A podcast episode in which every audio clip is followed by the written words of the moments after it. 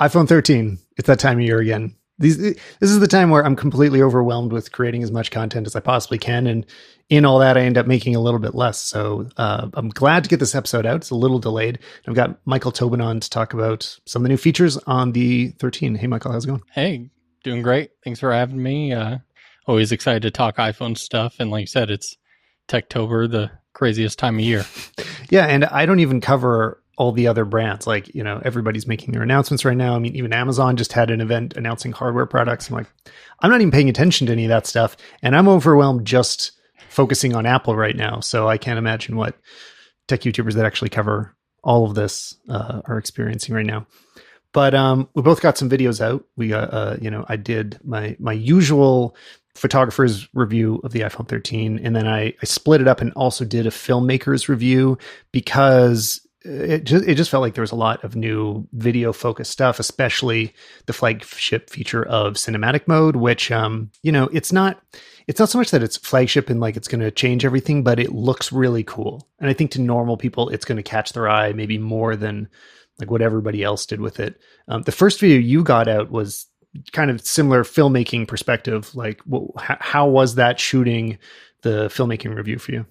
That was good. I mean, I agree with what I think you said in one of your videos, that in so many past Apple events, it's like they kind of, you know, quickly talk about it, especially still photography has been a major focus the past couple of years. And so I was super stoked that this year they finally really focused on video. And like you said, cinematic mode may not be the, you know, blow up the industry necessarily right off the bat, but it is a huge feature release. And so Um, as soon as I, you know, finished watching the event, I, like many other creators, just passionately wanted to create as much content around that as possible. So it wasn't even, you know, I was happy that I wasn't like, didn't have to scratch my head this year. Like, okay, what am I going to talk about? Everyone's going to talk yeah. about, you know, the same two talking points or something. And we actually all had something to experiment with and look forward to with new features. Yeah, actually, so that really is fun. A lot of the reason that I did the filmmaking one first is because I knew, I'm like, well, nobody has seen cinematic mode yet. We've only seen a few of Apple's uh, examples.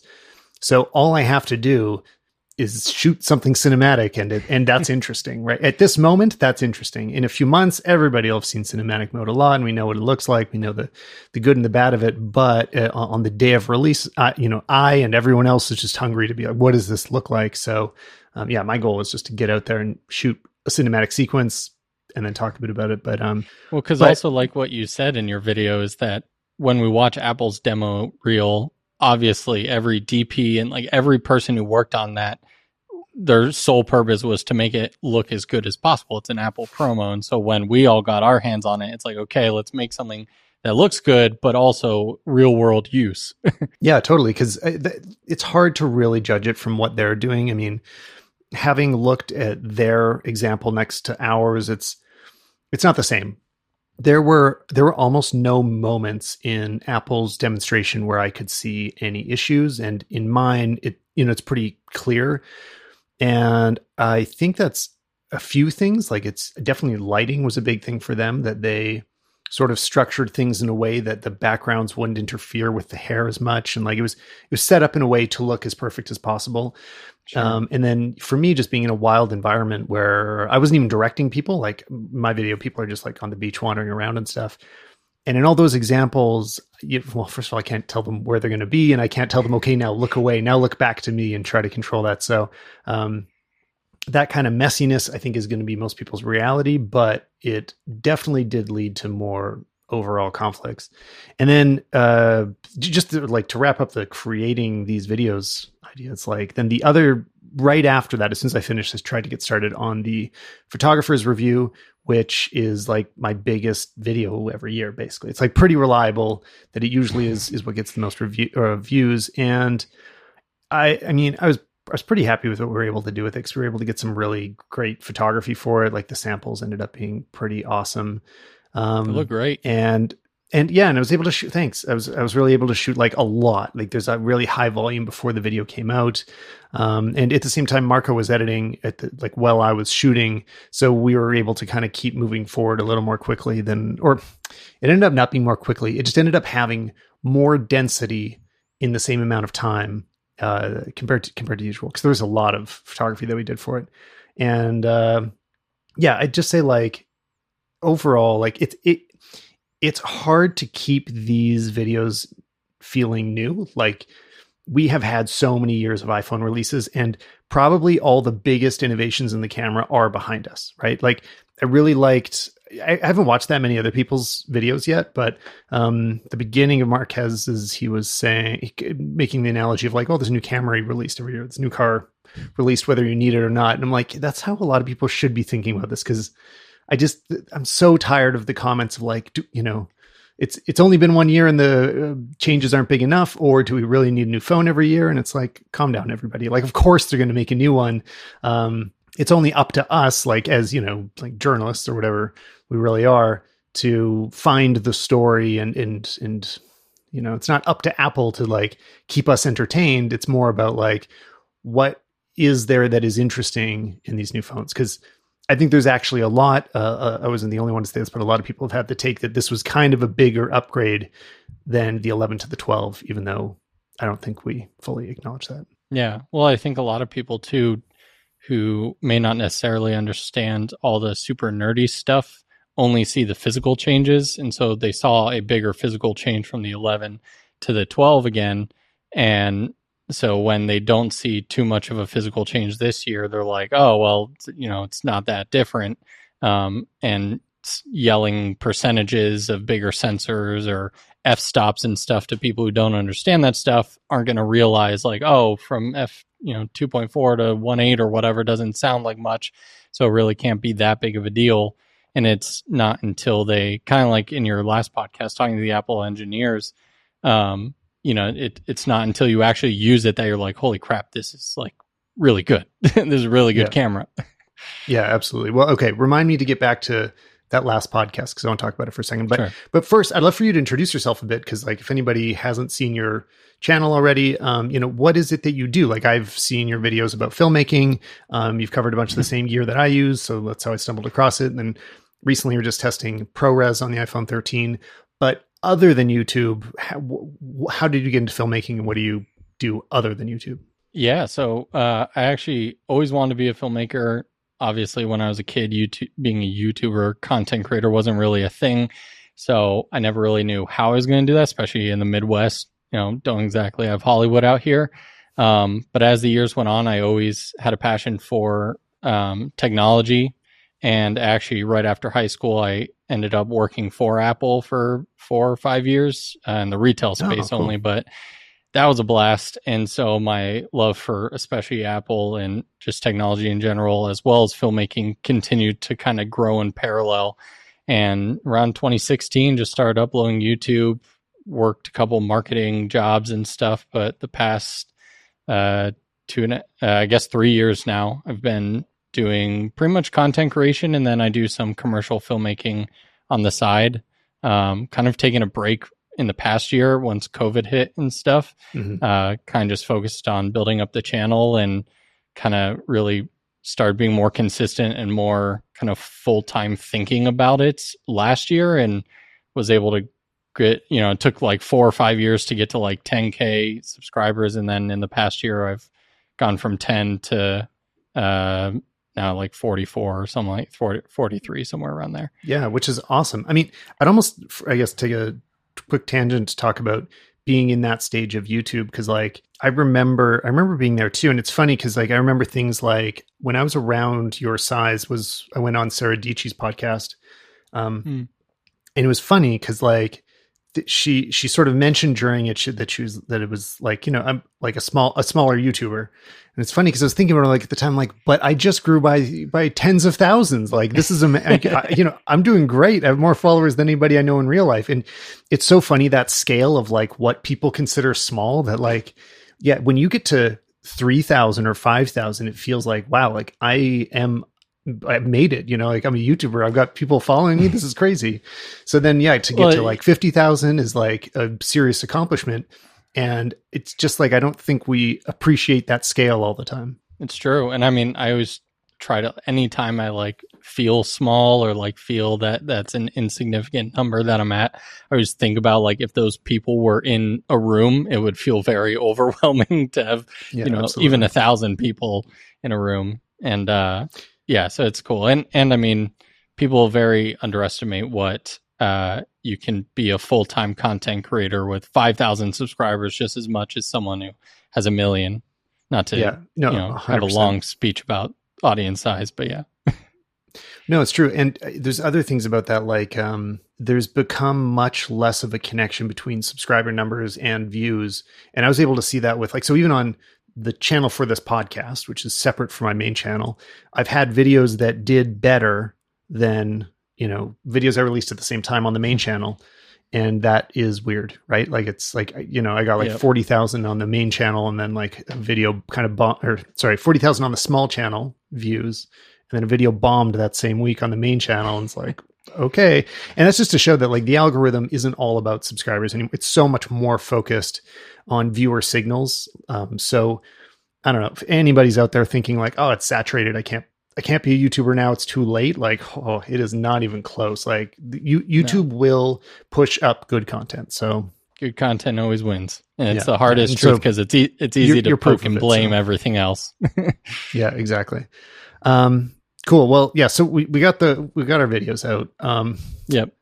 Where to start with it? I don't know. I mean, I feel like maybe we should split out starting with just talking about the regular iPhone a little bit. Cause I, like I said, I, oh no, I, I, I told you I was going to come back around to the last episode first. That's what I should be talking oh, about. Yeah. Um, yeah. So I, the last episode was a pretty cool opportunity, right? I mean, the, I, th- I think I said this in the intro, but like if there was anybody you wanted to talk to about camera design in the whole world, it's the designers of the most influential modern camera, right? Like the iPhone is what is defining the way images look. So like that was a, that was a really cool opportunity. And I just say listening back to it, I'm like, I, I still wish that I had been able to hit more like actual real questions. And uh, I, so I don't know. I mean, I hope uh, there'd be some sort of similar opportunity again in the future. Cause like there's so much to talk about, but obviously the designers have like specific ideas of what they are excited about and what they worked on. Um, so yeah, it was just this, this balance of like, okay, well, I know you came on because you wanted to talk about the thing that you, you just announced to the world. Uh, but I really want to get, you know, some kind of, well, I mean, I'd love to get exclusive info that nobody's ever talked about until they came on the podcast, but the odds of that happening are low. But um, yeah, still, I mean, it was just really cool having that like direct ability to actually have a conversation with them and, you know, just hear it straight from the, the people working on it directly. Cause um, that's almost the question I wanted to ask the most is like, how does it actually feel to you to be influencing photography so much? Yeah. And and that's, like you said, it's really cool to hear because a lot of times when we see a feature and we may wonder like why, and, and I know, uh, I think after you hopped off the call with them and you were kind of just speaking uh, during your kind of outro bit, um, I believe you were talking about a couple of things that you thought were mistakes, like the flare issue. Like, I don't think anyone can really pass as like a feature. Like that's just purely mm-hmm. like some bad optics that I know they're trying to work out and stuff.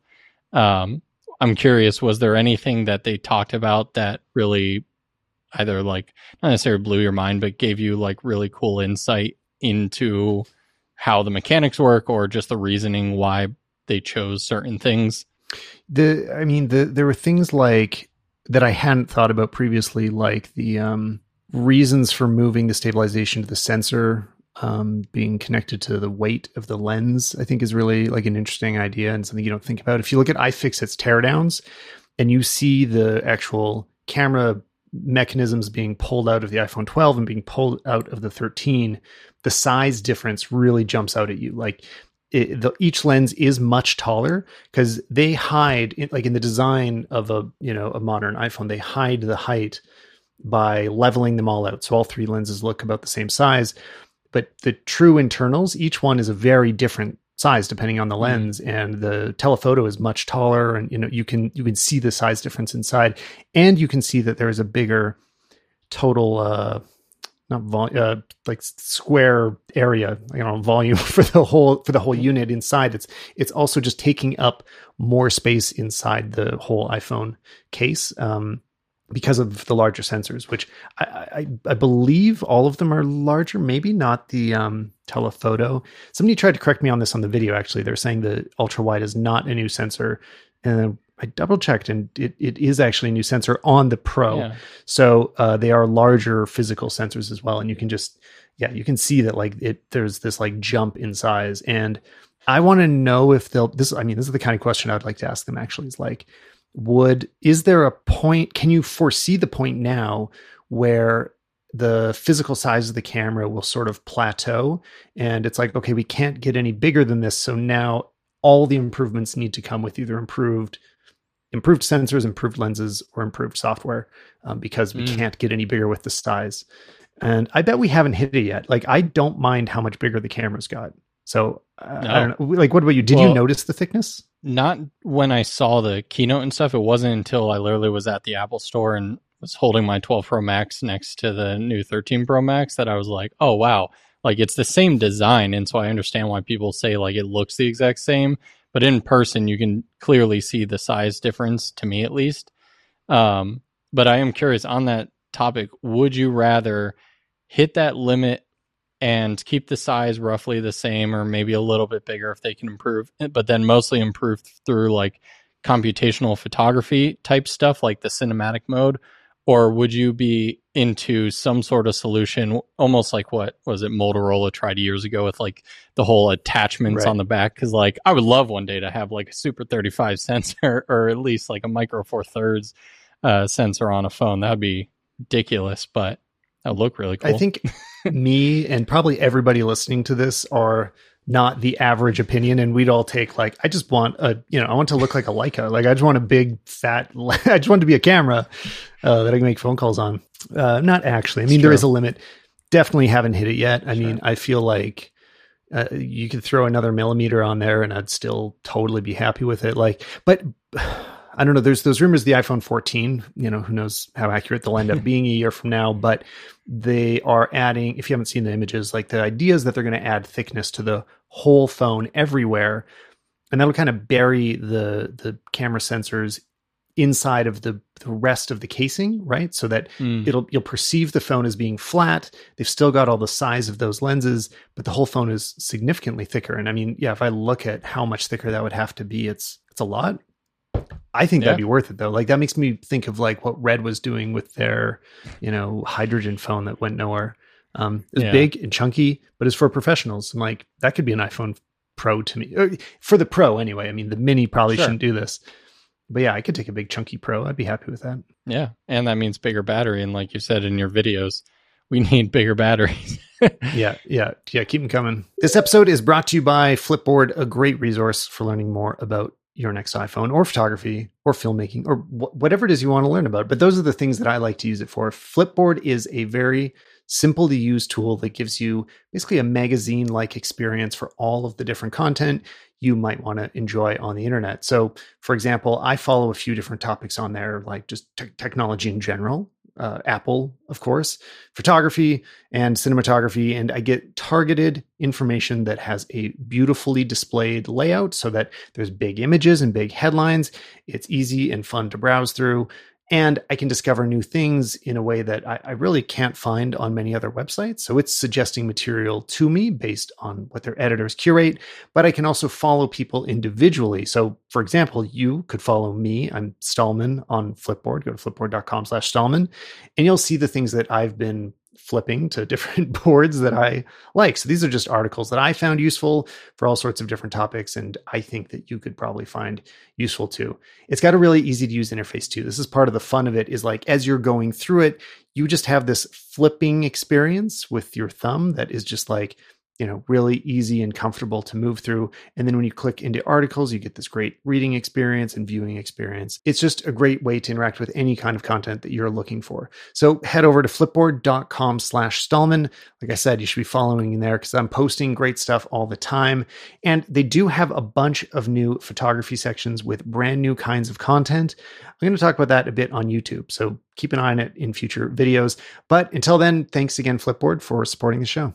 Well, so it's a good place to, to get into specifics about uh, the, the regular thirteen and the Mini, because I actually have a lot less to say about these. Like they are, they're a little closer to the incremental upgrade that I think we often talk about, or a lot of the, you know, the mainstream reviews, like the New York Times had a like the most, it was like the most incremental upgrade yet or something was the headline. Like, okay, depends what you're looking at. But um, but they were c- closer to that. The the regular thirteens um, are, are are less exciting, but the increments are meaningful as well. I think maybe the biggest one is that now the mini, the thirteen mini is so much more of a practical choice for a lot of people because of that additional battery life.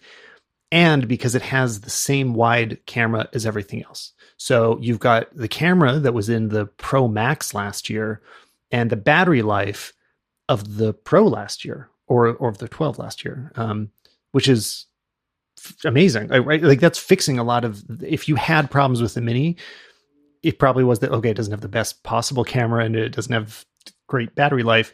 And those are massively improved. And so t- to me, now the choice, I, the most interesting choice to me now is between the mini and then kind of skipping the regular thirteen and going straight to the Pro.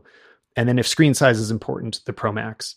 But um, whereas with the twelve, I think last year, there was really a sweet spot with that regular twelve. Like, you know, you'd, you'd save some money. You weren't getting that many huge feature jumps when you went to the twelve Pro. Uh, you're getting a telephoto lens, but the, you know, the ultra wide was the same. So, uh, and, and a bunch of other features that we'll get into that uh, you, you weren't gaining by going to the Pro. Now the, uh, the Pro jump from the thirteen to thirteen Pro is um, significant. Like there's, there's a lot there. So all of a sudden it's, to me, the interesting choices to people that are in this audience are like the mini, if you're into that size, which I love. I actually really enjoy using the mini. Um, it just, the battery life killed it for me. And And that was, I mean, that was a lot of it, honestly. And now all yeah. of a sudden it's like, well, you know, if that's the form factor for you, then you can feel better about it. And if you need the performance, you just go straight for the regular Pro. Yeah, it's true. And uh, I know you also talked about it in your, uh, when you were talking to the engineers, and it's what I'm a super fan of, which is kind of leveling the playing field to where you don't have to like feature nitpick to buy the right phone for you. So putting the better camera, or or at least the, the camera that is in uh, most of the other phones, and then now it's just like, oh, what size do I want? Or, you know, a couple other features that are easy. It always goes back to, I used to always talk about this when I worked at Apple in the stores, is I remember Steve Jobs, hey, this is the anniversary of his death. Oh, rest in peace. Oh, that's right. Um, uh, you know, he, I remember him coming back from Apple in the nineties and eliminating most of the products, and he drew that four quadrants where it was like consumer and professional, and basically you get a laptop and then professionals get a laptop and then consumer desktop, consumer, and obviously we added phones and tablets. But I've always liked that mentality of like a consumer kind of majority of people version and then a professional version, and not to have too many kind of sub uh, categories in that, or else it just gets too confusing and too chaotic, and you start to get these very confusing upgrades. And so I very much like having a really good consumer device, you know, the mini and the regular, the mini and the smaller Pro, and then, you know, have like the crazy Pro Max or or even the regular Pro now. Um, and then again, just choose the size you like. Yeah, it, it also feels like a very Steve Jobs-y or just an Apple thing to have it be that, like, I think right now we're finally at a place where there there isn't a bad iPhone you can choose. The only reason we really were at that before is when, wait, can, can I remind myself, what is the base model? I, th- I think they moved it up to one twenty-eight, and I just want to be sure of that before I go on. Um, yes, I believe so. That I am not, I'm not misremembering. When it was, the base model could be sixty-four gigs. That was too small for a lot of years. So you sort of could buy the wrong iPhone. Now you kind of can't. Like, they're all great. Right. So uh, wh- whether you go with the mini all the way up to the Pro Max, like everything is awesome. And that's, you know, that is what you want to feel when you go into, you know, what is effectively like a not not quite, but almost luxury store. Like it's a premium yeah. experience buying from Apple, and you don't want to feel like you could walk away with a lemon, and you really can't this year, you know, so I think that's, that's pretty great. Um, you went with the Pro Max though, is that is that right? Yeah, I always have like uh, yeah, whatever is the best battery life and the best camera. Like, I mean, the, obviously for what I do, the camera is the most important thing.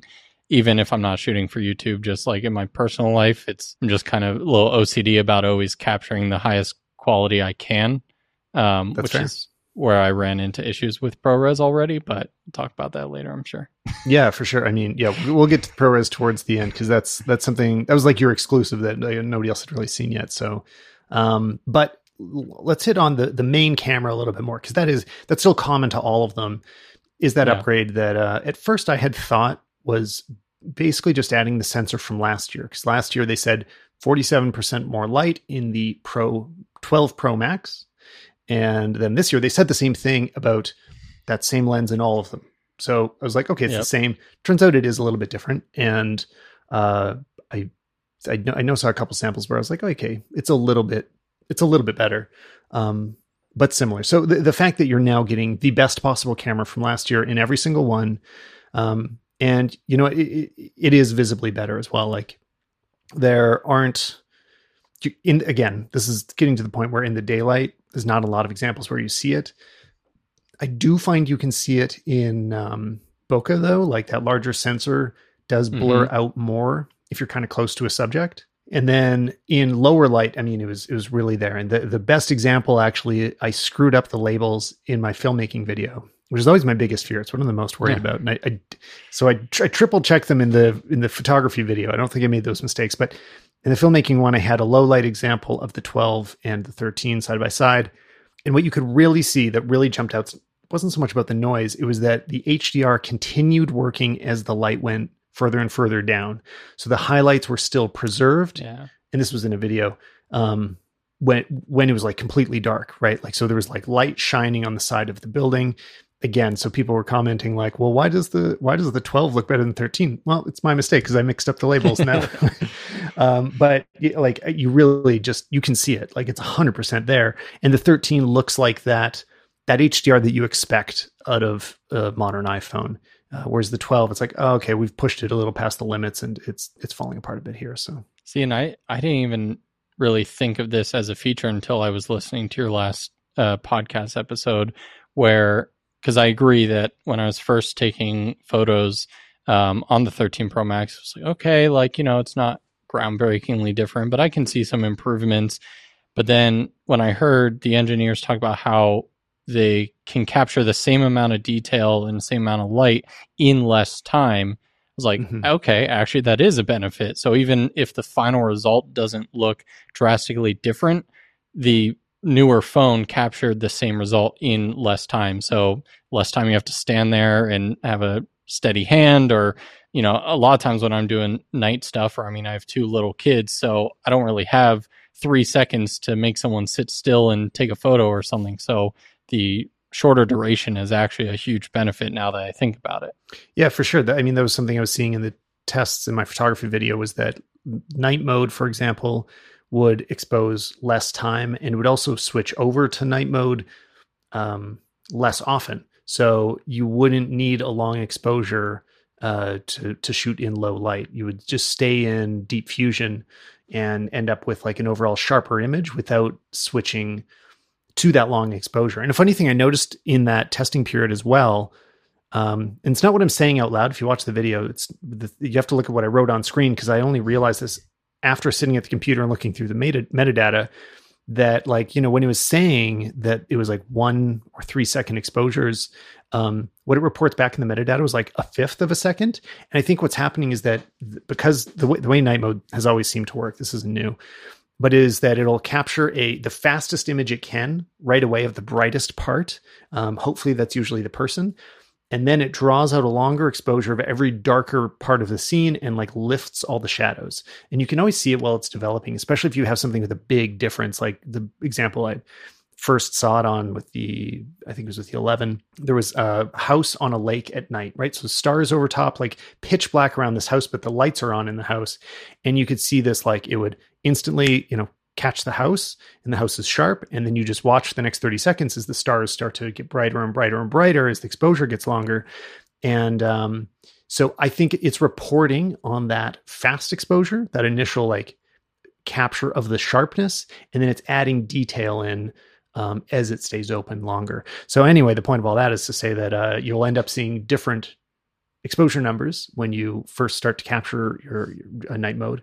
Um, and then you'll also have a, a faster shutter speed, like you were just saying, um, which is a big advantage. There's also other things like lower, you're able to, they're able to raise the I S O higher and have the same amount of noise. So again, if you just like look at the, um, what's happening in the metadata there, like that's often what it is, is that they're, they're bumping the I S O, but you don't see a quality difference because it can handle more. And um, yeah, it's, it's pretty cool. Do you end up doing like much more photo or video with your phone typically? Uh, I would say more video, but I've been trying to get back into photography. That's where my roots are in. I, I did still photography for probably five or six years before I ever started really getting into video. And, you know, especially years ago, mobile photography wasn't very good, but now I'm definitely trying to get into it. I will say, like I, like I said before, I always get ruined by the best quality stuff. And a while back ago, um, a rental house lent me a Hasselblad for a couple weeks. And so now when I take still photographs on like anything, I'm just like, oh, that would have looked really good on medium format. But I will say that it, uh, the still photography that you get on this looks very good. And I was happy when I watched your still photography video, uh, or your photographer's review, how you pointed out the contrast in the lower lights is better, because I like low light stuff, and I was happy to see that it didn't all look like washed out H D R E, you know, kind of just flat images. They really added back in the contrast. Um, but I am curious uh, if I can get more thoughts on, you talked about in, I believe it was the photographer one, maybe it was the video one, about how the balance of this stock camera app having too many or too little like features and buttons uh, for like pro control. Do you wish for like a pro mode? Because I know a lot of Android phones, when I've done tests on Samsung devices, they have pro mode. Sony Xperia has the best pro mode for video in their stock camera app. Do you like having only third party like Halide or Filmic for video? Or do you wish that the stock camera app had more uh features or buttons? I know you mentioned white balance, but yeah yeah I mean, I I am a primarily a user of the stock camera app. I like Halide for being able to override stuff, um especially like white balance. What I'm it it just has a bunch of sort of like those polished features that help you like really perfect a shot, but I don't need to do that too often, so uh, I'm not shooting in Halide super often. Um and then Filmic, uh which, you know, it's awesome that they worked with you on this. I've worked with them before. They do a lot of amazing stuff. They're a great company. The interface of Filmic Pro is such a mess. I don't like, sh- I don't enjoy shooting with it. They've got all of the features I want. Like I want all that, those manual controls, but I find it so confusing to actually use that, um, I don't know. It's hard. It's, it's hard for me to actually no, get open that. It very often.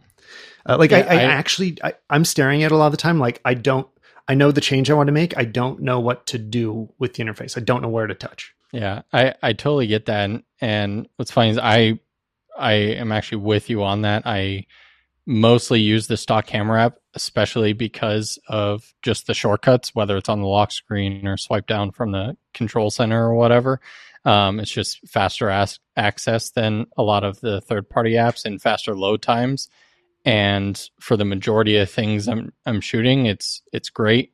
Um, I would like a little bit more pro features in the stock camera app, or at least like pro mode to control like shutter, because the exposure knob, I don't know, sometimes just doesn't get perfect. Um, but yeah, the and with Filmic's interface, I just watched Patrick Tomaso's video on that, and he was ripping it apart too. Yeah. Um, and it's fine. I, most of Filmic's app, I'm fine with, just because I've used it enough now. In the beginning, it was very frustrating, but I've used it so much in the past year or two doing these videos that it's kind of second nature. The one thing that I do think is terrible, and I've given them feedback on it, is uh, just the I S O and the shutter speed wheel. Um, that that's where it kind of falls apart, but everything else is just like any new software. You just, once you get used to it, you get used to it, but right. it, yeah. subjective. Well, yeah. And then coming back to the stock camera app, to Apple's camera app, um, I, th- I mean, I think they've done generally done a better job than most other apps. Like, it stays pretty easy to use for most people. It's getting deeper and more complicated, but um, yeah. Do I that, want that's one thing I was going to say. Button. To, I don't know. Uh, since they now that cinematic mode is here, this was the first year that as I was swiping over to cinematic mode, and then I wanted, I was up in the Seattle Space Needle because we were visiting. I was like, oh, I want to do a panorama. And so I just swiped to panorama mode, and I just swiped so much because now there's so many like modes. yeah, and yeah. So I was like, huh, I wonder when they're going to finally add like a drop down menu or something like the uh, other. Because I do agree that there are a lot of Android phones that have way too gimmicky modes to shoot in. Mm-hmm. Um, but there is quite a lot to swipe through between slow motion, cinematic, regular photo, video, and then panorama and whatever else there is. Yeah, I mean, when I think of the Android phones, I don't want to end up there because I think they do so much worse of a job. Like, I just, I want to yeah. not get near it. But but that is part of it. Like you're saying, a lot of the extra features are total gimmicks and are not going to get used. And at least with Apple, still most of them are mostly things we use sometimes, yeah. right? There's not that many features in there that I never touch. Probably the only ones are um, in portrait mode, the different lighting options. Never, yeah. open. I never use any of those. Um, That's true. But that might be that might be just about it. Like everything else is still pretty useful. What what I could really use though is a better way of setting the exposure while I'm in the app, because the best example is that as you touch different parts of the image, even if they look like the exposure is the same, you'll end up getting something completely different. And even worse, if you have, let's say you want to retain the sky, you want to keep it exposed correctly, and you've got a subject that is close to the front of the camera. If I just lower the exposure, it will sometimes make the subject darker, but the skies still clip. So I could easily, I could just touch the skies. Now the skies fully recover, H D R can figure it out. All of the exposure looks correct, but it also sets the focus on the sky, and my subject is not in focus, even though their exposure can look good. So that's often the best way to set my exposure is just touching the sky, but it throws the focus off. So I don't have a way yeah. of splitting that. And so that's a reason to go to other apps like Halide. Um, I would love that See, to get results somehow. Uh, but. Yeah, that's where the almost the interface that I used to hate on Filmic Pros, uh, if they could bring it to, so because they have an exposure circle yes, and then, then a split. Focus square. Yeah. So it, the thing is that, but in Apple's, because yeah, there are, there's, there's obviously like three or four different things going on with exposure. It's not linear, like on a regular camera where you just go up and down because of the way smart H D R is interacting. That's like true. There's crazy different ways of interpreting every single scene where, you know, you can boost the shadows this much and you can bring the highlights down this much. And it's, there's always like five different interpretations available within the iPhone, depending what area you touch on. And they would all be like the same exposure, but they're blending in different parts of the image differently. And right now it's a bit of a black box, not being able to access those types of H D R interpretation, but yeah. Apple's still doing the best job of it. So I, I don't know. one hundred percent. I don't know. I, I guess I'm, what I'm saying is I want more it's options, but I also want it to be simplified. So this episode is brought to you by privacy dot com. We've all been there when you're going through your bank statements or credit card statements at the end of the month, and you're trying to figure out what little payments were that you don't quite remember. And there's that little bit of stress where you're like, was this me? Did I do this? Like what, what's actually going on here? And then you have to go to the effort of tracking it down. privacy dot com can help with that. It's a tool that makes it easier to manage your financial lives online while keeping your most important information secure. By generating virtual numbers, privacy masks your bank information, so you never have to worry about giving it out to people you don't know online. Think about other personal information like your phone number. Whenever I fill out a form and have to put my phone number in there, I'm like, okay, what list am I going to end up on and how many prank calls am I going to get? Same thing with your banking information. You don't know who is going to end up accessing that in the end. So that's a good reason to be using a service like Privacy. So take back control of your payments, decide who can charge your card, how much, and how often, and you can close cards at any time. Plus, you can make sure that you never accidentally get billed twice or you upgrade to another service without your consent. And Privacy is partnered with the good folks at one password, so you can create, use, and save privacy cards directly within your one password dashboard. All virtual cards created in one password have the same security benefits as your other privacy cards, and you can set spend limits, create single-use or merchant-locked cards whenever you want. So head to privacy dot com slash Stallman and sign up for an account. New customers will automatically get five dollars to spend on your first purchase. Again, head over to privacy dot com slash Stallman and sign up now. And thanks again to Privacy for their support of the show. Um, but yep. Okay, so another thing that would be worth hitting, uh, another new feature is photographic styles. I thought this was really, I, I totally understand why they added this feature. After using it, there aren't a lot of implementations in it that I find are going to be really useful to me. Um, I like that in rich contrast, it will, it seems to want to like bring down the sky a bit. Like it, it darkens parts of the image in a way that I find kind of pleasing and maybe we'll end up using a little, but overall I wasn't looking at the, and again, if anybody missed the explanation of it, the way to think about photographic styles is it's like, if you shoot in RAW and you use Lightroom, you, when you ha- Lightroom has to interpret all of that raw data. There's no, De- there's a default interpretation that you could use, but you can always change it and you can warm up the image or you can add vibrance or whatever you want. And when you export it, it gets baked into the JPEG and that's the final thing. With an iPhone, there is like a raw stage that we just is kind of invisible to us at the beginning. It is adding the adjustments in that pipeline while the image is still raw and uninterpreted. So that's a good idea.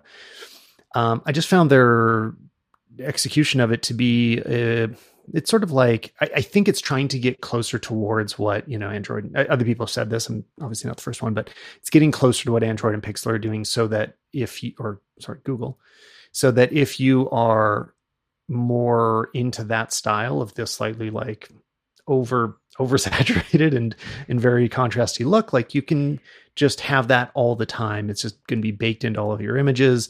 And then there's no reason to say that uh, the, you know, Android phones are are more contrasty or whatever, because it's that is a sub or not a subjective interpretation. That is a creative choice that's being made. Yeah.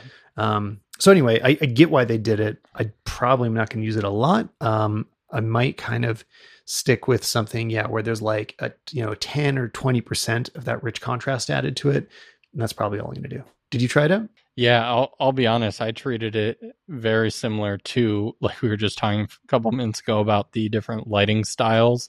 Um, and, you know, when the update first came out, played with it, went through them. And I was like, to be honest, I kind of like just the natural thing, um, the natural look that the iPhone has. I that's anytime I've looked at Android phones, I've always hated how oversaturated or contrasty or anything. Like I've always liked the balance that iPhones have standard. Um, like you said, I see why it's there. I can see why people, you know, some people like it and use it.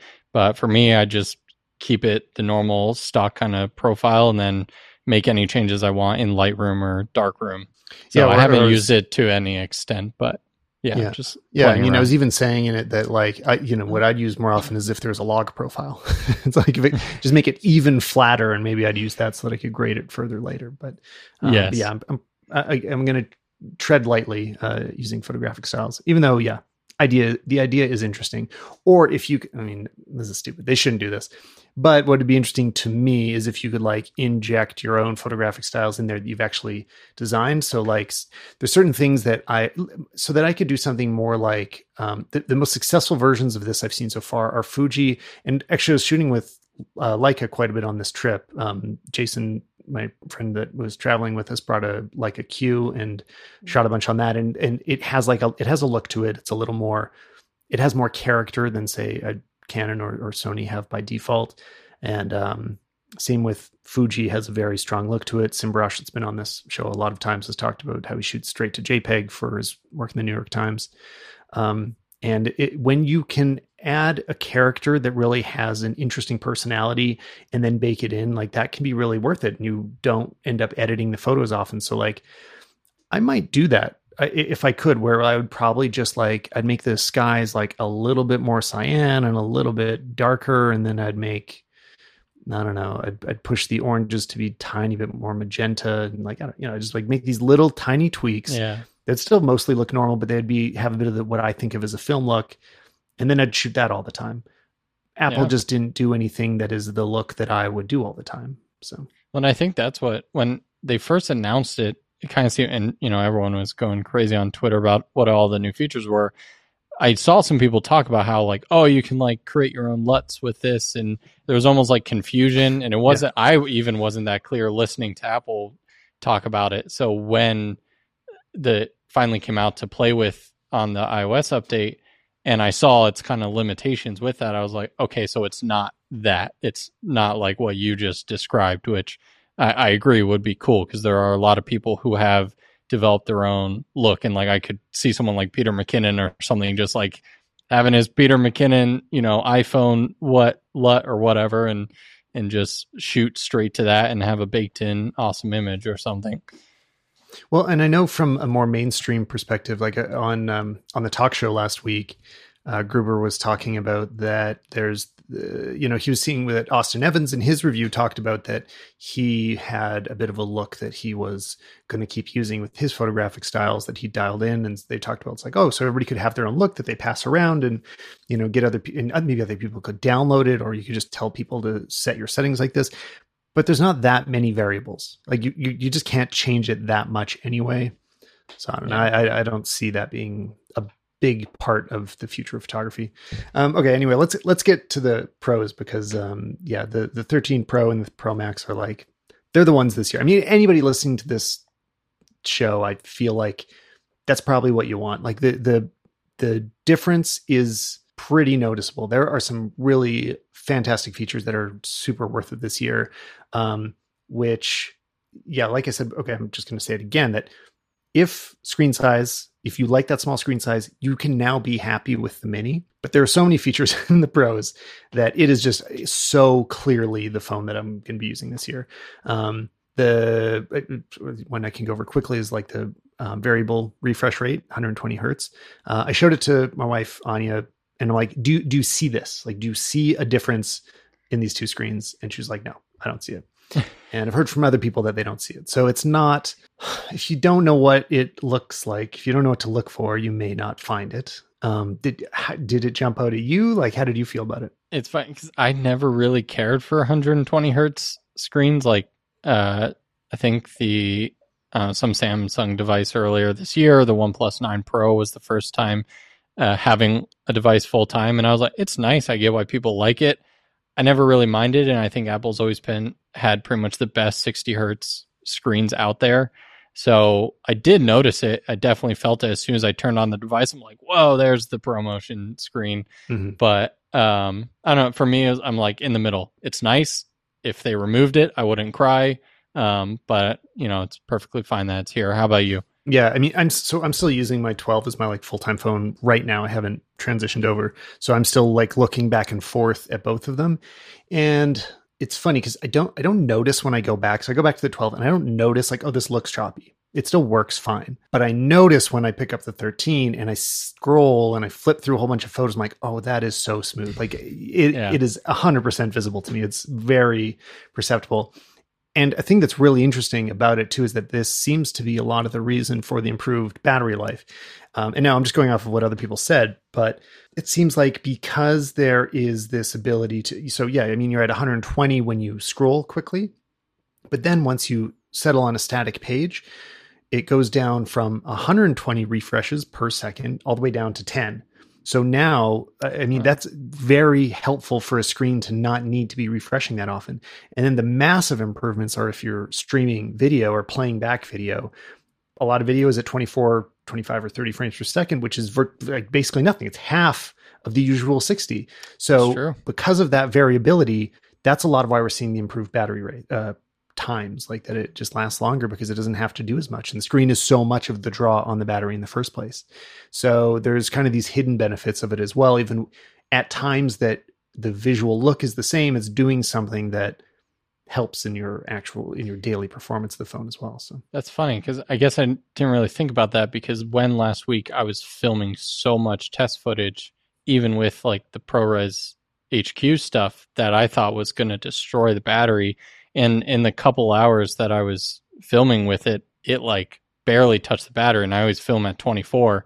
And so I wonder if that is a reason, because I feel like on my twelve Pro Max, which obviously was a sixty hertz screen, um, when I filmed a lot, it ate through that battery really quickly. So that's really interesting. Never really thought about yeah, it like there's, that. There's all these efficiencies with it. It's also, um, there, there's some stuff that like, so Max Tech YouTube channel has been talking about the, uh, they've been doing some of the tests that I'd like to do more scientifically because I only saw it in the real world, but things like screen dimming, which has been a big issue, especially if you're in a hot place, that like your screen, if you're doing anything intensive, is going to get dim after some amount of time.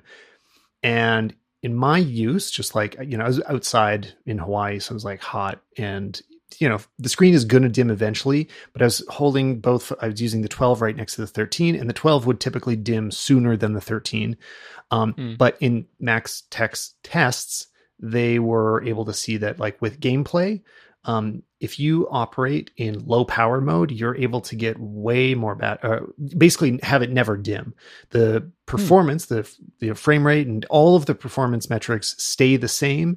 Um, but your screen stays bright the whole time. So low power mode might be the way to go if you're just if you're doing photography in general. Like I, I actually don't know what you'd be giving up uh, necessarily. It seems like that's cool. If you could, yeah, if you keep the screen bright longer, like that's super valuable. It's, it's actually still one of the it's something I, I guess I've never talked about in a review and is worth mentioning though. But like dimming screens is a huge problem when you're shooting with an iPhone. Like there are times that it's like all of a sudden in the middle of a shoot, because sometimes we're doing iPhone only shoots, it's like, oh, I can't see, I can't see the screen at all anymore. Even if I cover it up, it's so dark that, you know, it's, it's basically you're unable to see it until it cools down a little bit. So yeah, just throw an ice pack on it. I, it's true. Sometimes though. I'm very, I'm very tempted to. Yeah. But going along further that like, here, here's why the, the Pro is the choice this year. Uh, we've also got the new ultra wide, the bigger sensor and lens inside of either the thirteen Pro or thirteen Pro Max, not available in the others. I actually can't see what the upgrade, like Apple says there is an update t- to the ultra wide in the thirteen. I don't know what it is. Like I the, the specs are the same. The results look the same. There is a visible difference. Uh, it, it does look better. I was hoping for it to like jump out at me in a way that it didn't, especially considering how much better the numbers are. Like the aperture is much faster. The sensor yeah. is, has like a, a larger pixels per capture. And then in the results, I was like, yeah, it's better. I can shoot in lower light, but it's not keeping up with the wide. That's what I, that, and basically that's what I thought based on what they had said. I'm like, oh, it'll be like, you know, it'll be like shooting on the regular wide lens of maybe an iPhone eleven. Right. Mm. And it, it's just not quite, I don't, what was your experience with it? Yeah, I definitely agree that it's, it's better like in super low light on the ultra wide on my twelve Pro Max. It was anything I shot with, it was just unusable for anything more than like I technically captured that image or video. Mm-hmm. Um, now it's like, okay, you know, I can use this. Now I'd say it's like decent for like the home video, like I'm recording something on my phone, but I, anything that would borderline professional work, I wouldn't use it in low light, especially for video. Like you talked about in your video, how in still photography, there's so many things you can do to clean up an image uh, in low light. But in video, there's only so much post-processing you can really do before it's just straight mud. Um, yeah. And so, yeah, it's I, I noticed the improvements. It's definitely better. But like you exactly said, it didn't jump out at me like, wow, that's amazing. It's still like, oh, it's low light. I'm going to stick to the wide angle. I also recorded the telephoto is just the bad. Yeah, I recorded some nighttime um like vlogging tests on that ultra wide that didn't make it into the final cut, so nobody saw them. But what I saw in that is um, basically that most of the image looked basically the same. This was comparing the twelve Pro and the thirteen Pro on the ultra wide.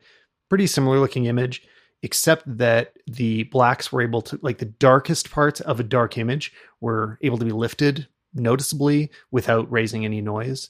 So, um, and then again, a little bit of that, like the H D R was able to operate a little bit more so it could keep highlights a little less clipped. Um, so basically, yeah, it was like extending that dynamic range a bit, but keeping a kind of similar noise noise profile. And that's in video yeah. again, when like the least processing's happening. Uh, once we do some more ProRes tests on it, we'll probably have a better sense of what's really, really happening in there. Um, so yeah, I don't know. Anyway, it's like, I'm only disappointed because of my expectations. It is still better, uh, which is good and what I asked for. Oh, macro. Yeah, of course. Okay. So macro is one of the best things about this. It, it really is. It's a, I, I was literally forgetting this. This is so much of the reason that like, if you're into photography, This is why you go for the Pro this year. Like you, you will be so sad watching everybody else's macro photos showing up and that you can't take them. It was the thing that all of a sudden, like we were just looking at every object around us. And we we're lucky to be in a place where there's a ton of flowers on all the trees. So we got all these flower macros. It's awesome. It's, it's like a good macro. So it's good. Not perfect, but it's, it's, yeah, it's very good. Had you shot macro much before this? Not a super lot. And I have like a, uh, so I use all Irix cine lenses on my main cameras. And so I have a one fifty macro, and anyone who does normal macro knows that everything is very compressed except for the subject. And what's interesting about this is since it's an ultra wide lens, it gives very similar vibe to the Laowa twenty-four millimeter probe lens, which is really fun to shoot, and we've all seen it in commercials and used um, for very like creative things because it's it's a macro, but it's an ultra wide, mm-hmm. so you still have perspective of the entire um, atmosphere of the area as well. And so I agree that I think it's going to open up a whole new world, and the quality is just so good. I mean, in my video, I like just put my finger up to the lens and got like five comments of people trying to steal my identity through my fingerprint. Yeah, right. um, I knew that was coming. Um,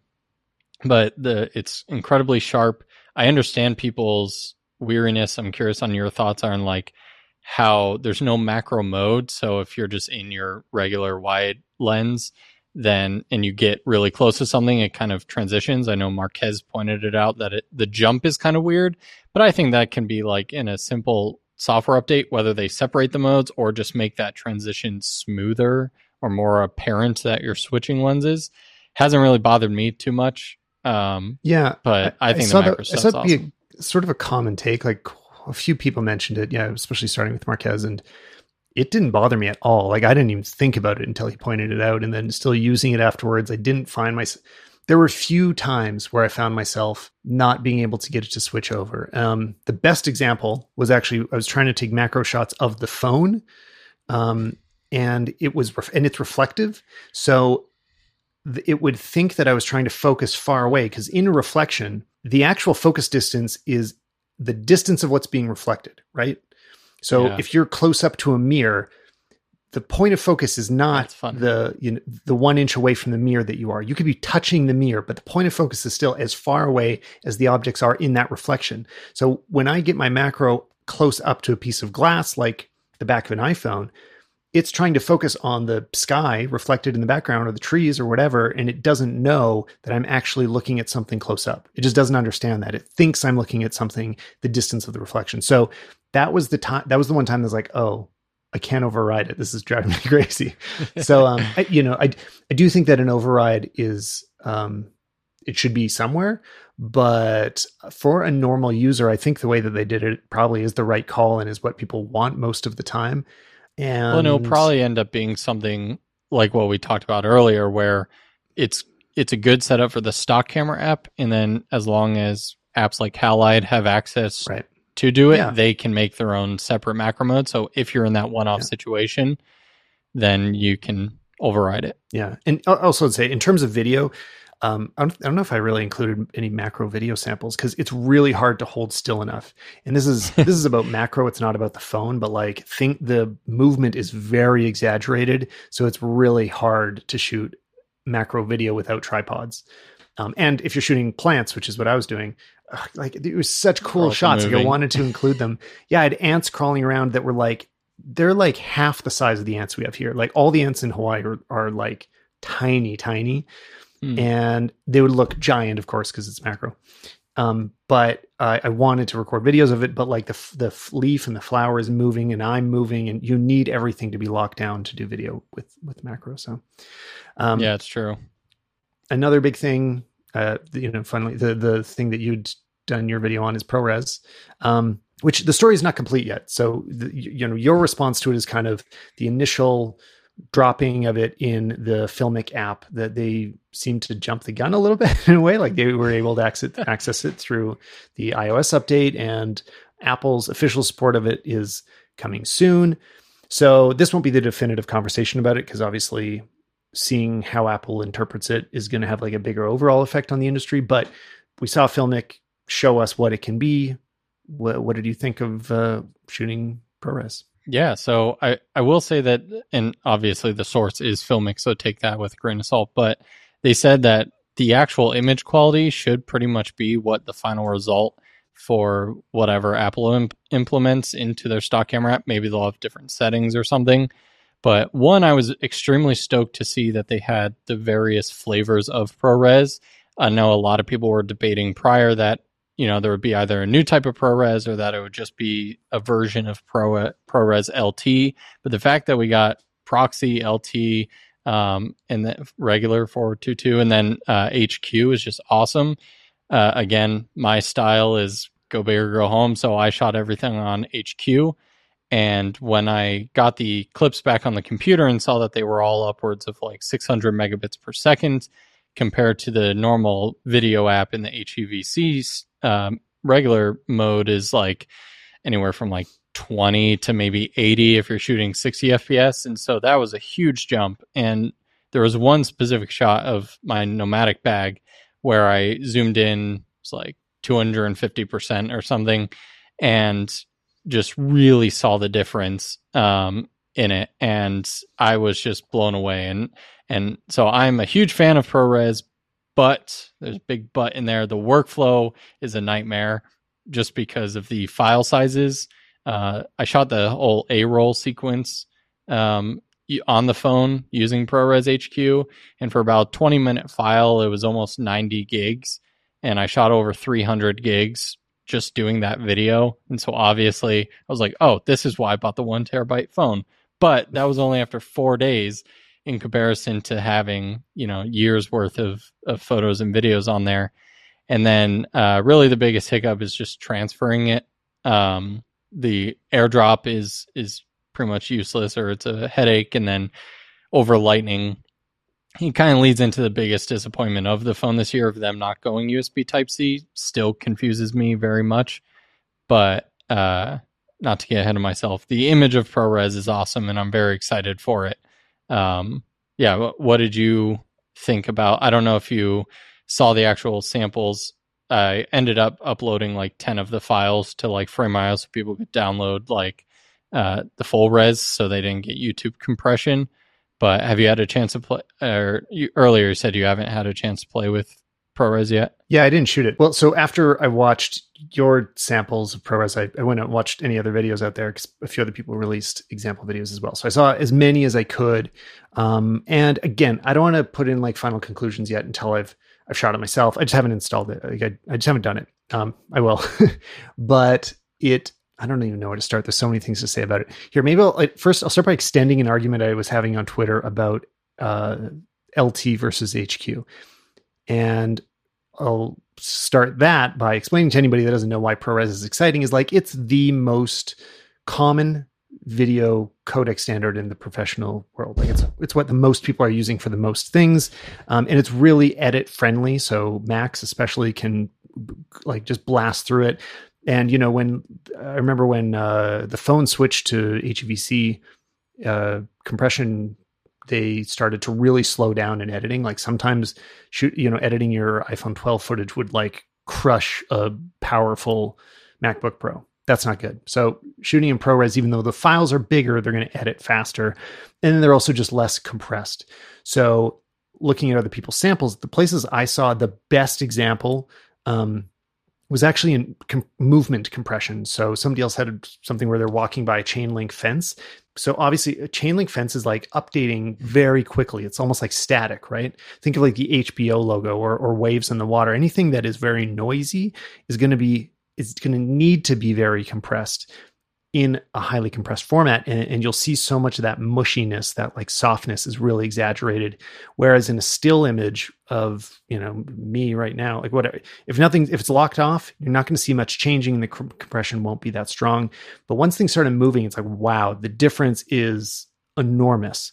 Um, the L T versus H Q thing I was talking about, I think the the way to go if you're going to shoot ProRes on an iPhone is one hundred percent shooting L T. And I have a feeling it actually might come down to being proxy.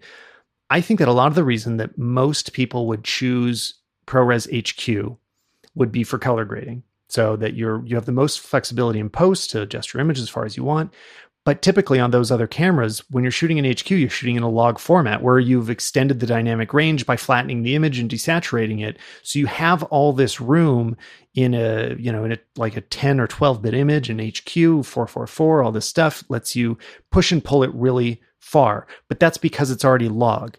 So in, in the context of an iPhone footage currently, what Filmic's Uh, current impl- implementation is, is that it's still full contrast. So you're not able to access that flexibility of a log image anyway. So to me, it's like you, sh- you shoot L T or possibly even proxy, you're going to get ninety-five, ninety-nine percent of that quality improvement switching away from the super compressed H two sixty-five compression of the default camera settings, um, and the files will be half the size of what you were shooting, or in the case of proxy, maybe even a little less than half. I'm not totally sure. And and hopefully the proxy codec, I think, still can shoot four K as well. So you're going to yeah, get rid of all that motion compression, and you're going to get rid of just like kind of that detailed one hundred percent compression will go away. You'll just like lose that flexibility in post. Yeah. And, and I've started to, um, after the initial, like, I just want to check out what, you know, the best technically H Q thing can produce. And I got all those comments of like, oh, well, you know, how does L T or proxy uh, come out in terms of storage? And, and I understand shooting ProRes on Blackmagic cameras that, you know, you can, like you said, get ninety percent of the same image quality. And what the second thing that stood out to me, just even uh, just like the detail compared to the more compressed uh, codec, is the noise. And going back to us talking about the ultra-wide camera, um, I'll be curious once you actually test it out for yourself. What I was noticing is there's the same amount of noise, but since ProRes, the post-processing it does, the debayering or whatever the super nerdy stuff is, processes so much better than other codecs. Um, there is still a good amount of noise, but it is much better looking. It's, it's closer to like the grain uh, mm-hmm. that we all like. It's still not great because you've reached the hardware limitation of a small sensor and small optics, but it definitely looks better on the ultra wide um, in low light situations, just because the noise profile itself looks better um, than the very muddy, kind of mushy, kind of weird blended colors and and noise that um, the compressed codecs have. So, um, and even in Patrick Tomaso's video, he shot all low light samples um, that I posted earlier today. And the biggest thing I saw was the difference in the chroma noise. The noise on the ProRes actually looks like the shadows look like black rather than that like kind of tinted blue that can look very ugly. Um, so yeah, so even in addition to detail, it's just a lot better noise as well. Well, actually, and speaking of chroma, wait, first thing, when you say noise, uh, that reminds me of last year when you shoot in RAW, in stills, um, that was the same difference that you would see. So typically Apple's processing would aim for this like smoothness that would actually look less detailed and less sharp. But if you shot RAW and let some of that noise continue to exist, you'd perceive the image as being sharper. Even though it was a bit noisier, um, I think it looked yeah. better. So I think maybe we're seeing something similar. Uh, but yeah, when it comes to like chroma sampling, what's going to be interesting about this, I, I, and actually a good reason to shoot H Q or, or even four twenty-two that I think will actually get used by professional social media creators, is there's a lot of examples where people are shooting on their phones and doing post-processing like green screen, or uh, like a common uh, dance trend right now is people wear a single cut, like a green jumpsuit, and then they change the color of it throughout. Anything like that is going to perform way better, uh, especially, especially the green screen. That's like the big one. That's one that we've done a bunch where uh, we were doing jobs last year where I was shooting on our big camera. I was shooting on like the, uh, you know, Canon C seventy or C two hundred to get twelve bit so we could do green screen as good as we could. But then it's like, I got to make sure that the background is fully in focus. I've got to make it look like a phone because it was going to be for social anyway. But now it's like, well, just shoot it on the phone, shoot it in ProRes H Q, and you're going to be able to pull a perfect key off of it. Um, So I, I actually think this will get used. Like, this is not just a novelty thing to make it like, oh, they're more professional. Like, this will be used by professional content creators quite a bit, including me. So one hundred percent. I, I do I and do think that ProRes is going to be a thing. And now that uh, I know LumaFusion's now updated to edit in ProRes, so anyone who's used to editing on whether on their phone, I think is pretty rare, but at least on an iPad or something. So as long as they can figure out the transferring of footage workflow, which, like you said, the proxy or L T should be a lot smaller file sizes, so hopefully faster and easier to transfer, um, then it'll be great. And I, I one hundred percent agree that I don't think this was a gimmicky feature at all. To me, cinematic mode was, it's it's not a gimmick mode. I think it actually works really well, but I think this is much more niche, but useful in the pro market. Um, so mm-hmm. It makes sense on the pro phones. You know what really sold me on cinematic mode being, being something that'll really get used actually was Jesse Driftwood, you know, been on the show a few times and just one of the most epic creators out there, has traditionally shot a lot of his cinematic Instagram stories on bigger cameras, which is super cool. It's like something I experimented with a few times, and it give you this really unique look for a story that, you know, what's supposed to be a disposable fifteen second clip looks like a movie, and there's a shallow depth of field. But he shot some stories on his iPhone thirteen the other day, and they looked like a real camera. In stories, you can't tell like that. All of the depth of field looks real, um, especially yeah. if you turn it down a little, because you'll find a, a little tip. I mean, I said this in the video too, but if anybody is using the default, I think it defaults to like F two point eight. That's way too blurry for a close-up, like a talking head or anything like that. You should be turning it down to like F eight or F nine. Um, and it still looks quite blurry like that and super realistic. And I swear, in Instagram stories, nobody will notice. And people undervalue stories, reels, TikTok. This is th- that's like half of what filmmaking is these days, and people are going to use it, and it's going to look way better than those fake blurs that were coming out of Samsung phones or out of like Instagram filters or any of that. This is, it's a totally different look from that. And so, yeah, basically it, both of these things are reasons that now you don't need to pull out a big camera to shoot professional social media content, because the, the phone can now handle it itself. It's true. I mean, when I went to Seattle last week, I literally brought my fifty pound bag with, you know, cinema cameras, cine lenses and stuff. And I pulled it out twice, I think. And it was actually only to shoot B-roll of the iPhone thirteen. So right. Anytime we went on like a hike or uh, again to the Space Needle or, or something, I was like, I'm just going to bring the phone. Yeah. Well, turns out there's a lot to talk about for an intimate, uh, incremental upgrade. So this, this has been fun, and thanks for coming on, Michael. Um, anybody that isn't me. following Michael Tobin on, on YouTube, you should right now. What's your actual YouTube address to make it super easy if people don't want to click the link in the description, which they should? Uh, it's either at Initial Focus or slash Initial Focus for YouTube. So yeah, super pretty easy. Much everywhere. Cool. Thanks again, man.